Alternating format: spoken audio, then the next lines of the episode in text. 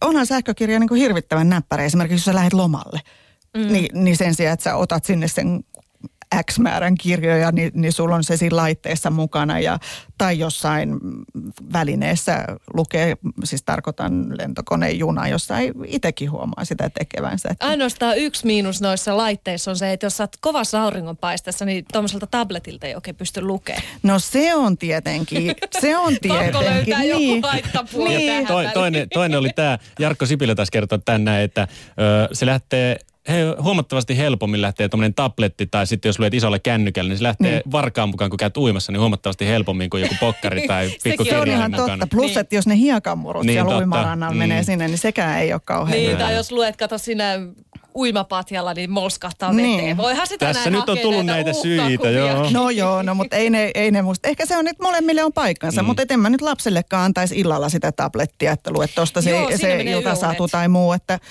Plus, että siellä on kaikki nämä mm. houkut, että kuinka mm. paljon siitä tulee jo semmoinen. Mutta että aikansa ja paikkansa varmasti molemmille.